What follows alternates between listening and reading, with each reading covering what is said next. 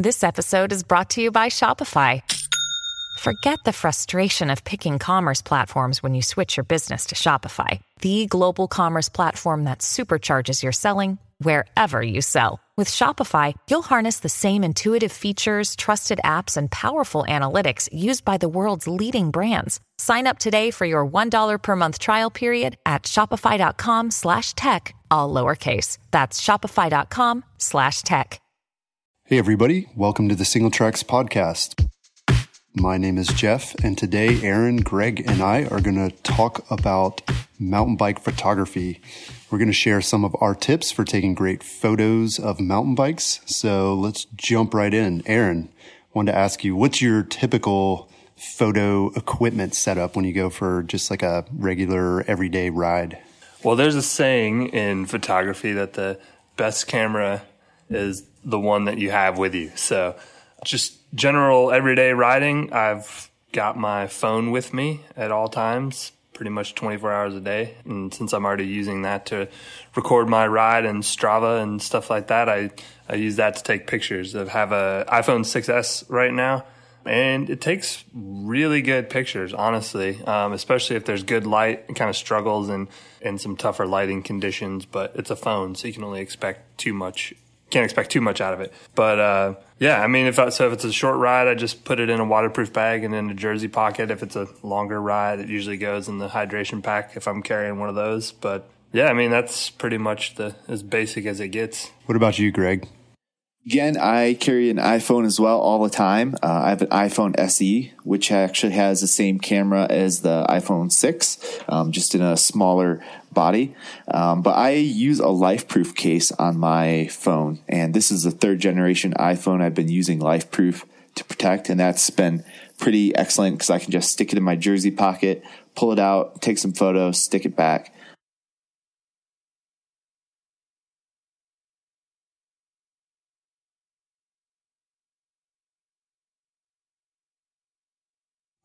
Sweet. Yeah, I'm like you guys too. I'd carry an iPhone with me on all my rides. And uh, for a while, I was carrying it like in a pocket, a jersey pocket, or sometimes, I don't know why, I would put it in like my shorts pocket. I guess because it's easy to get it out. But I had a crash a few weeks back on the road. It was on my mountain bike, but it was on the road. And uh, I fell right on the phone and it broke the screen and broke the camera and anyway, yeah, I had to spend a lot of money to fix my iPhone. Broke the bank. Yes. So um, now I'm I'm making sure that I put it in my fanny pack, which I really like for honestly for photo reasons. Um, the fanny pack is great because you can just twist it around, unzip the pocket, and grab your phone or your camera really quickly. So that's sort of the pack situation for me right now. So, do you guys have a different setup for when you're taking more pro photos? Like if you're going on a destination trip or covering for something for Singletracks? Aaron, what's your what's your pro setup like? Well, I, I should say I'm not a pro photographer by any means, but um, I have a Nikon One Series camera, and it's a great little camera.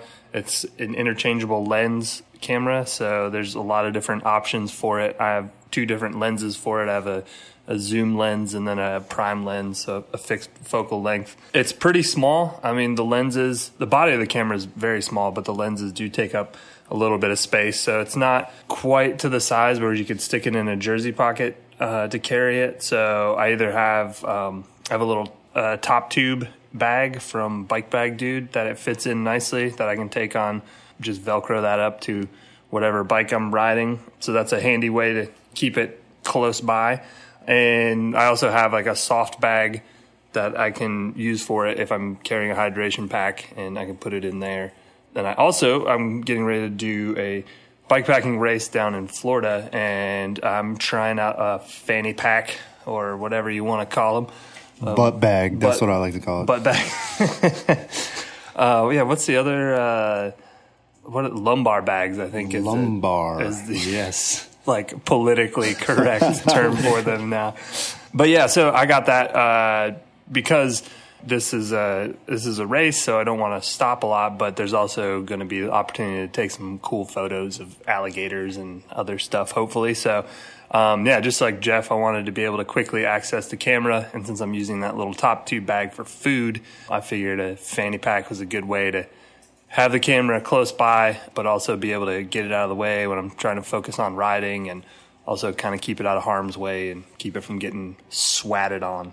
So yeah, that's that's generally my setup. If I'm getting uh, really fancy, I've got a compact travel pod, travel tripod that I got for myself for my birthday this year. It was a birthday gift to myself, and uh, and I got a a remote for taking portraits or uh, you know doing some night photography. So yeah, it's a great great little camera. It's got a really fast shutter speed, so that makes it great for action shots, and it obviously it has a much larger sensor than what's on your phone, so it's gonna gonna do a lot better in broader range of light conditions. Nice, Greg. You mentioned that you also, in addition to your phone, you also have a compact camera. Tell us a little bit about that. Yeah, I just got this uh, compact camera this past year and I've been in love with it. So it's a Sony RX100 version 3.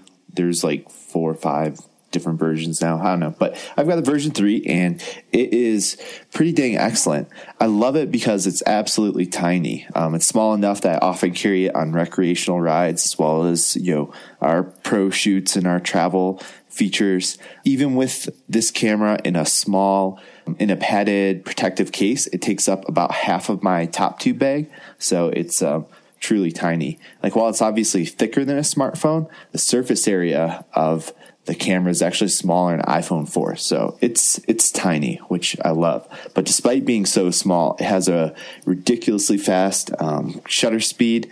It takes much better photos than my iPhone will ever take, and has a lot more features to play with, like manual focus effects and any variety of things. Again, I probably don't even use it nearly to its full potential. Like Aaron, I'm a self-taught photographer, and I'm learning more things every day but it's been truly excellent for me. Nice. Yeah, for me, I'm still kind of old school and I carry a, a digital SLR camera. So that's a big camera with oftentimes a heavy lens on it, but it does fit in my fanny pack. So that's good. That's about all it'll fit. It'll fit that and like a tube and that's a, it's a heavy load, but I really like the camera. I mean, it's got, obviously it's got fast shutter speed for taking action shots and yeah, I just for me, I like the depth of field that you can get from a camera like that with, you know, a longer lens. And so again, I'm also like these guys. I'm not a pro photographer trying to learn all the time. And, you know, obviously there are a ton of settings and things you can do with that camera. So yeah, it's definitely a camera I'm still growing into. And then the other thing, like Greg, I use from time to time, I'll use a Garmin VIRB, uh, which is like a helmet camera. But what I really like about the VIRB is it has a mode where it'll take a photo every five seconds or every one second even uh, during your ride. And so for some trails, like if I'm riding a new trail and um, I want to get some photos, you know, on the trail, I'll mount it up to my handlebar and set it to take a photo every few seconds. And then when I get back, what's cool is the photos are all geotagged. So you could actually, you know, pick out the photos you like and put them on a map so people could see exactly where the photo was taken, which, you know, is cool, especially when we're uploading them like to Singletracks. Uh, where that information is useful to people. And then also, yeah, like Greg, I find that that using the, the helmet camera and having it take sort of continuous shots is really good for getting pictures of me riding. You know, if I'm out alone, but I need a picture of a bike that I'm reviewing, then um, I'll set it up that way. I think I forgot to mention that myself, Jeff, but you're totally right on. I do use a, a GoPro Hero 3 on a tripod to do self portraits. And maybe I could use an upgrade to the five. But one thing I like about using the, the action cam, like you were saying, is like I use um, just shooting it in 4K video and then pull stills out of that video, and that takes more post production work and more editing. But you know, then I don't have to worry about trying to hit a remote like as I'm riding by and get the shot just right. Like I can pull the still from the video wherever I want to be. So it's kind of nice if I'm on my own. Yeah, I have a Sony action cam that I use for the, the same purpose in a little mini tripod, but um, that camera actually takes excellent video, but unfortunately, the still picture quality on that is just not really up to par. It's not on par with the the GoPro, which I'm not quite sure why. It's got a really good lens on it and everything. And like I said, the video is awesome. So yeah, unless it's like perfect lighting conditions, uh, the pictures are not always so good, which is kind of a bummer.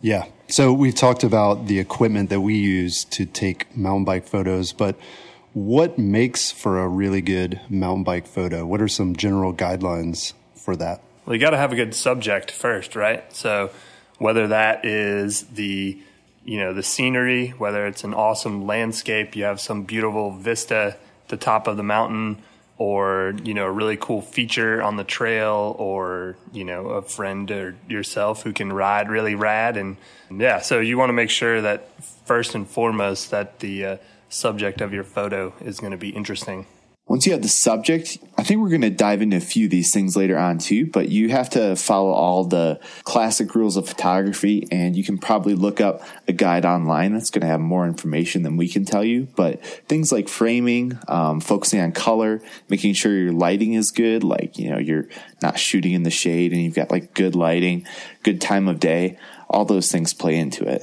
So on the Singletracks website, we have a few hundred thousand photos in our database. It's huge. Um, but every week I go through all the photos uploaded to our database and I select shots that you guys submit for our photo of the day feature. And here are a few things I'm looking for. So again, like I said, the basics always need to be dialed. And so good lighting, color, focus, and general image quality. You know, if something's blurry or it's unnatural or looks over processed, it's like going to be a no go. You know, when we talk about composition, you can think about like framing and the rule of thirds and other things like that. And again, you know, you can read several thousand word articles about this on like photography websites. Aaron touched on the subject matter, but you know, one thing I think about subject matter that's really good to think about is like that it's exciting. Whatever's going on is exciting. Like one no go that I see in the photos a lot of time is a lane position on the bike. Like, it, let's say you've got a mellow trail and you're going down this trail and the person's just sitting back upright on the bike and just lollygagging along. Like, that looks boring. You can turn that into a much better shot by making the person much more dynamic on the bike, like looking like they're more engaged with the trail and what's going on. You know, good scenery is always a plus, but Another thing that I think is great for our photos that we select is just being creative with the photos that you're shooting, looking at the world in a unique way around you that other people might not see, like taking the time to see something creative. You know, this could be the subject matter in the photo or the angle you take the photo from or any number of things. Like lots of times in magazines, you'll see close, cropped in action shots where basically all you see is the rider and a plume of dirt coming off the rear wheel as they're skidding through a corner. And, you know, if those shots are done well, then good. But adding something more to the photo, something that really connects with the viewer, can turn a good image into something great. So those are a few things I try to look for as we choose photos. Right. That's a good point about trying to come up with different angles or just a unique way to look at it because certainly here in the Southeast, we don't have the epic vistas that Greg, you have, for instance, out in Colorado, where, you know, you can take a guy riding along a trail and it, if there's boatload of 14,000 foot peaks behind the rider off in the distance, that's going to be a pretty good looking photo no matter what. But yeah, when you get into you know kind of heavily wooded areas and places where you maybe don't have the most interesting scenery, it's up to you, the photographer, to find an interesting you know a way to make it interesting. So whether that's through yeah, like you said, where you're shooting the photo from, or you know how you're framing it, or you know the editing that you do to it, um, that can really turn an otherwise you know boring looking photo or boring looking trail into something interesting. Yeah, that kind of hits on a couple of the things that I've learned too over the years. And, you know, initially for me, I've always been interested in sharing uh, what trails look like. So giving people a sense of what a trail is like, maybe some interesting features on the trail. And initially I would focus on just taking photo of the trail, you know, but I found that those photos are boring. Like you need to have somebody, a person in the shot you know, to give it scale and to give it context and really like make it come alive. And I think Greg, Greg may have mentioned this, but I know that he looks almost all the POD photos that we choose to feature include a rider. Like even if it's the most awesome single track or like the coolest mountain vista, like if it doesn't have a person in it, it really doesn't connect. And then the other thing that I've learned is to when I'm taking photos, when someone's taking photos of me riding on a trail or if I'm trying to take a photo of someone, I'll recommend that they pose a little bit on the bike. And again, Greg and Aaron kind of touched on this, but you have to like over exaggerate your motions a little bit. Can't be just riding the way that you're riding because it doesn't look good like most of the time. You know, I see photos of me and I'm like, do I really ride like that? And I do. And it's fine. Like it feels natural on the bike and that's the way I ride, but it just doesn't look that exciting or engaging um, if I'm just doing my regular motions. So, you know, I'll bend my arms a little bit more than usual or um, my knees or, you know, lean forward on the bike a little bit more than I might uh, normally do it. So, yeah, posing can really help you get a good photo.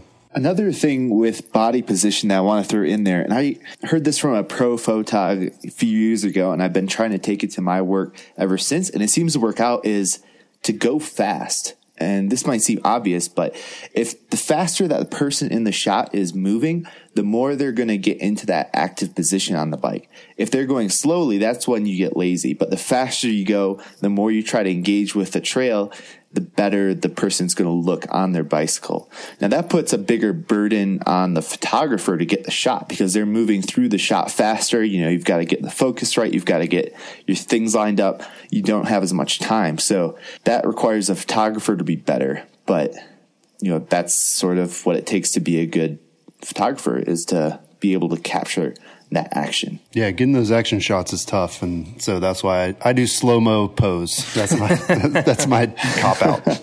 My problem is uh, I can't keep my damn mouth closed in pictures. I've always definitely subscribed to uh, Greg's reasoning of of going fast. If you're trying to look like you're going fast, just ride fast. But uh, yeah, I whenever I do that, apparently my mouth is always hanging open. So that's something I have to be very conscious about.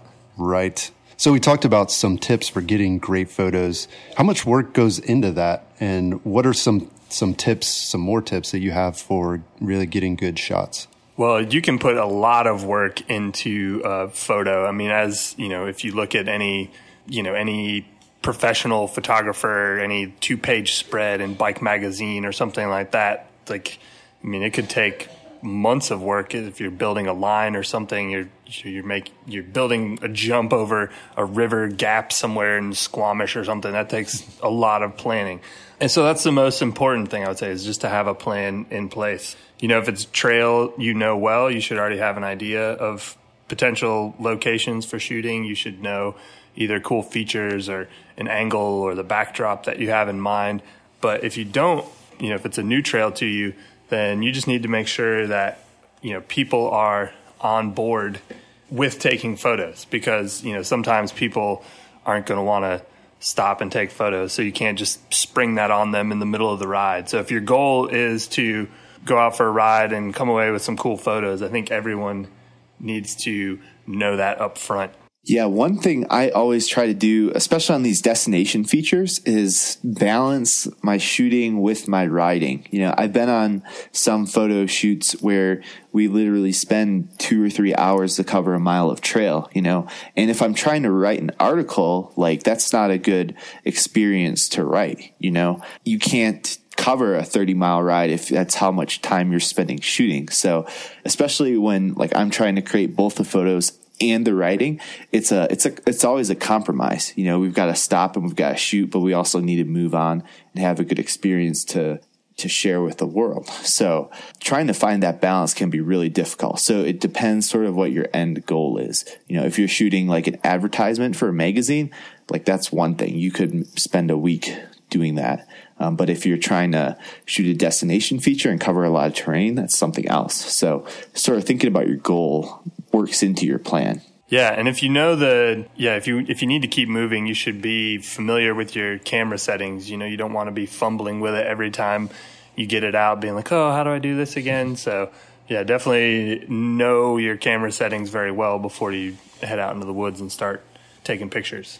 What about wardrobe, Aaron? I know you're a bit of a stickler for what people are wearing in their photos. I am sorry. You know, I know it may sound silly, but if you want a good photo, like wardrobe is definitely something you need to consider. You know, really dark colors like black, dark gray, you know, really dark blues. It can make for a bland photo. And part of the reason is because, you know, you're losing some of the detail and you're losing that feeling of movement. And so your, your shot is just less dynamic. If you, if the rider just looks like a dark blob in the middle of a, awesome, otherwise awesome picture is not going to be as strong as it was if the the rider was wearing something more brightly colored to provide some contrast with the background. And that can be, I mean, usually it's just a jersey. You know, dark shorts are typically okay.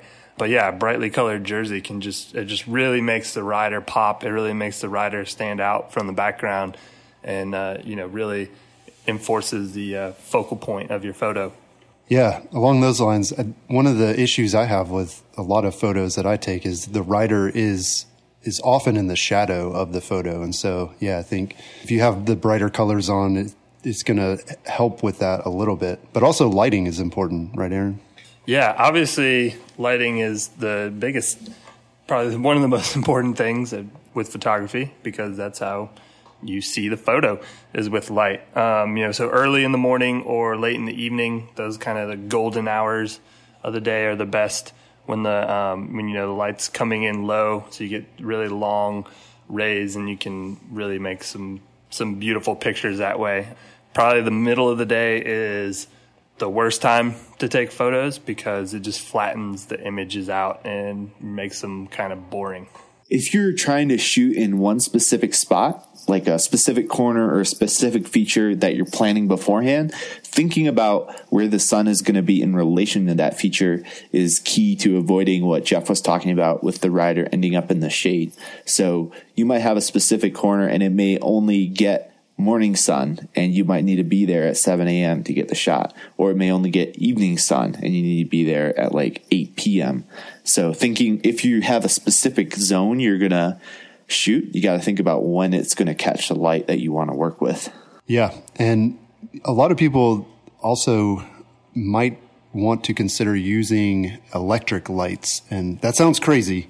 Like you're not going to carry a big lighting rig, but a lot of us already have bike lights on our bikes uh, that we use for night riding. And I've found myself in this situation many times where I don't have quite enough light for a photo. So I'll pop on my NiteRider light and it'll light up the subject uh, really well. So, something you might not realize you already have. Yeah, I would say another tip is just to take a lot of photos. You know, unless you're shooting film, you should be taking plenty of them because it's digital, they're easy to erase. And one thing that just drives me crazy is people posting blurry pictures. I mean, even off their phone. Like, I just don't, unless it's a picture of Sasquatch and that was, you know, it was the only one you could get and you're fumbling to get your phone out, then that's excusable. But otherwise, don't post blurry pictures of anything of your kids, of your breakfast, of your bike, of your friend riding. Just can we stop? And also, another thing, another PSA out there don't film videos in portrait mode. Sweet Lord. Can we just stop with that? I mean, that's that's a huge pet peeve of mine because you're cropping off the sides and it's just really not very interesting. And when have you ever gone to a movie theater or bought a TV or a monitor or anything and watched something in portrait mode? You haven't because that's not what we do. So do everyone a favor and turn your phone sideways. All right, I'll get off my soapbox now. well, phone companies should just make it so that that's right. the way that it records. I mean, it's much easier to hold in portrait mode, but like, yeah, nobody actually wants a portrait style video. I don't think. No. Well, except things are changing now because that's the way everybody shoots it. Like, for instance, Instagram stories, like their live stories or their whatever their new feature is, like that's all in portrait mode by default. Like, you can't shoot in landscape in that. So it's funny. Like, they're, switching it up on us, which doesn't help anybody really. Right. Well, that's also because that's how they display it, right? Because you can't turn your phone sideways in Instagram. So that's the limitation there. But yeah, unfortunately, that's only encouraging people to shoot in portrait mode, but resist. Don't do it. I won't watch your video. Okay, so even if you get a really great photo, there's still some work to be done, right? So, how much post processing do you guys do on your photos? Like, how much editing do you do when you get home on your computer?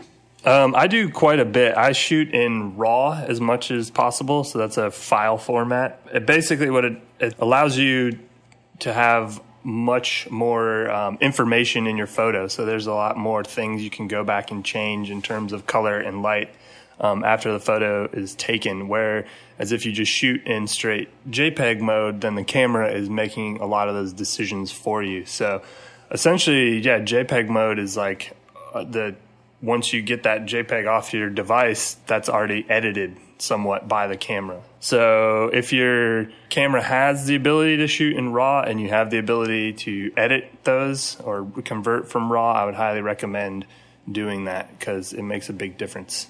What software do you use for that stuff? I mostly use Adobe Lightroom for the majority of my editing. I've found it to be a really powerful tool, but it's also easy to use and it's easy to understand.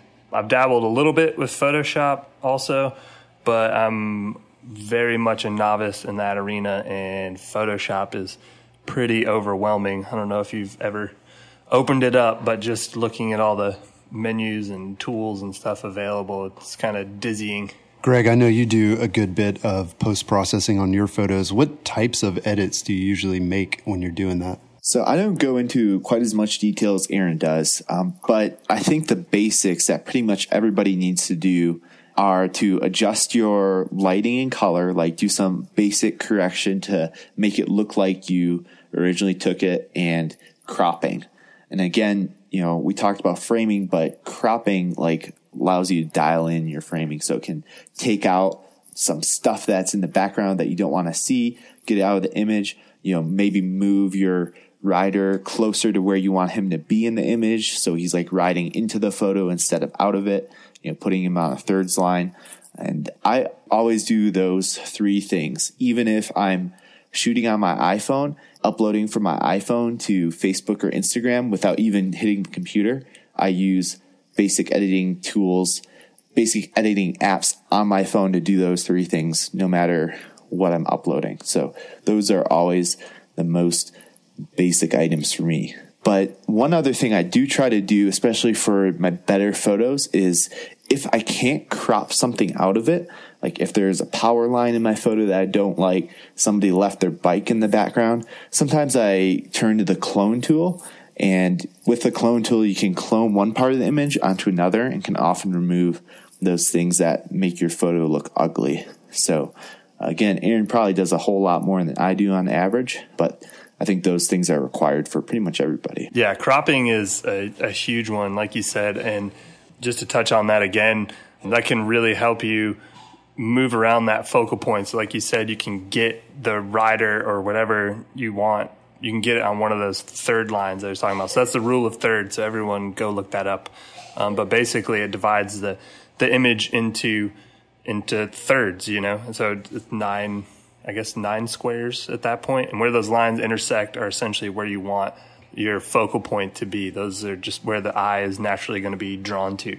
So yeah, crop out that stuff in the background. If there's someone's elbow in there, like get rid of it. If there's that's a big one. The like Greg said, the bike in the background. If you're if you're stopping and sessioning and shooting photos, make sure your bike is not in the background. You know, put it behind you um, so you're not shooting towards it. Because I've definitely done that and ruined some otherwise good photos by having you know my bike there, or maybe I left my you know hydration pack there, and it's you know you get back and you're like shit. Well, you know you can crop it out maybe sometimes, but that um, maybe you crop out you know part of the image that you didn't didn't want to. But yeah, be ruthless. Cut down the image until it's just you have only what matters and only what's strongest and only what makes makes it uh, a, something interesting to look at. Yeah, one of my pet peeves is the bike f- photo. So where you're taking a picture of a complete bike and you know the move is to have it look like it's just you know magically levitating but a lot of times photographers will use like a stick or a rock or something to like prop the bike up And I always try to edit those out. So yeah, I'll use the clone tool to like erase the stick. But then another pro tip, um, is to use what's called catch and release. And I think Aaron actually taught me this method, but basically you need a partner, but somebody holds the bike and you start snapping photos and they take their hand off the bike and before it hits the ground, you get your photo. Um, and then hopefully the person catches the bike. So, so catch and release and catch, I guess. yes. Yes. Yeah, it's more like release and catch. Yeah. But, um, but yeah, and also oftentimes you're gonna have to crop out the person. There's their hand is gonna be like inches away from the bike before it falls. But yeah, that's a pretty good method. If you're like selling a bike or you know you just want some some photos of your bike because it's your best friend, then that's a good way to do it. and only take pictures of your bike from the from the drive side. At least if that's your one beauty shot. Don't do a beauty shot of your bike with the non-drive side. That's just not a pro look. Yes. Pro tip. okay, so now we have the perfect bike photo. It's been edited and processed and it's ready for the world to see it. So, what are some of the places you guys like posting your photos or where places that people can post their photos and get a lot of views on them? Mostly MySpace. no, just kidding. MySpace is for the cool kids. Now, the lar- the second largest social media website in the world is Instagram after Facebook. And Instagram is strictly a photo sharing site. Like that's all you do on Instagram. So it is like the most obvious place to put your photography skills on display. And I've actually become a really big fan of Instagram over the past few years. And it's fun. It's really simple. It's hard for people to bitch about politics. Um, so I like posting my mountain biking photos there we already talked about the Singletracks POD feature, but again, just to give you guys a heads up, I look through all photos uploaded to Singletracks and highlight the best ones for our photo of the day. And if you include your Instagram handle in the caption, we will include that when we post it to Instagram. So you get tons of followers, which is fun times. And of course, our PODs go out via our Facebook page uh, which has over 200,000 followers. So posting your stuff to Singletracks is a great tool as well. Yeah, one of the maybe lesser known places to post photos that I like to use is actually Strava. So I use it regularly, pretty much every ride that I go on. You know, I'm tracking my my GPS coordinates on there, but um, you can also upload photos from your ride, which is kind of cool. So the people that you're friends with on Strava, the people that you follow can see what the ride was like. You know, I always look like looking through other people's photos too to see like what was the weather like that day or like what's, you know, what's this new trail that I've never seen before. So yeah, Strava's an interesting place too. You can also connect your Instagram to your Strava account. And if you post during or shortly after your ride, it'll automatically pull in your Instagram photo to your Strava and save you a step, which uh, can be good. Cool. Well, we just barely scratched the surface of mountain bike photography. There's a ton to learn. And as you could tell, the three of us are also constantly learning, trying to get better at our mountain bike photography. There, as Greg mentioned, there are plenty of resources on general photography online, uh, but you can also look on Singletracks to find some articles that give specific tips for mountain bike photography. So definitely check those out. That's all we have this week. Thanks for joining us. Talk to you again next week. Peace.